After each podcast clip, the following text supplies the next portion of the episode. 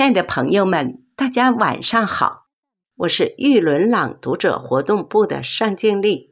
中华文化源远流长，传承千年的家训是我们赖以生存的丰厚土壤。引古诵今，追根寻源，跟随伟人的足迹，传承我们民族的家风。今天我为您朗诵的作品是钱流的。前世家训，请您欣赏。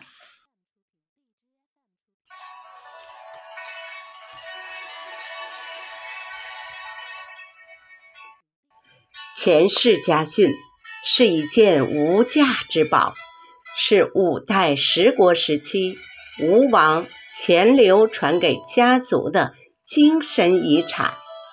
千百年来，钱氏后人践行着。不为自己谋取利益，为天下谋取利益的座右铭，为国家贡献力量。著名科学家两弹一星功勋钱学森、钱三强、钱伟长，他们就具有这样的情怀。钱氏家训不仅是钱氏子孙的行为准则。也是留给每一个中国人的宝贵精神遗产。个人篇：心术不可得罪于天地，言行皆当无愧于圣贤。曾子之三省勿忘，程子之四真宜佩。持功不可不严谨，临财不可不廉洁，处事不可不决断，存心不可不宽厚。近前行者地不窄，向后看者眼界宽。花繁柳密处拨得开。方见手段，疯狂宇宙时立的定，才是脚跟。能改过，则天地不怒；能安分，则鬼神无权。读经传，则根其深；看史见，则议论伟；能文章，则称数多。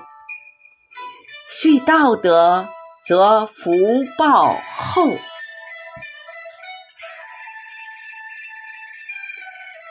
国家篇：执法如身，守身如玉，爱民如子，去度如仇。严以寓意，宽以恤民，官肯着意一分。民受十分之惠，尚能吃苦一点，民沾万点之恩。利在一身，勿谋也；利在天下者，必谋之；利在一时，故谋也；利在万世者，更谋之。大治兴邦，不过及众思。大禹误国，只为好自用；聪明睿智，守之以愚；功被天下，守之以让；勇力振势，守之以切；富有四海，守之以谦。庙堂之上。以养正气为先，海宇之内以养元气为本。物本节用，则国富；尽贤使能，则国强；兴学育才，则国盛；教邻有道，则国安。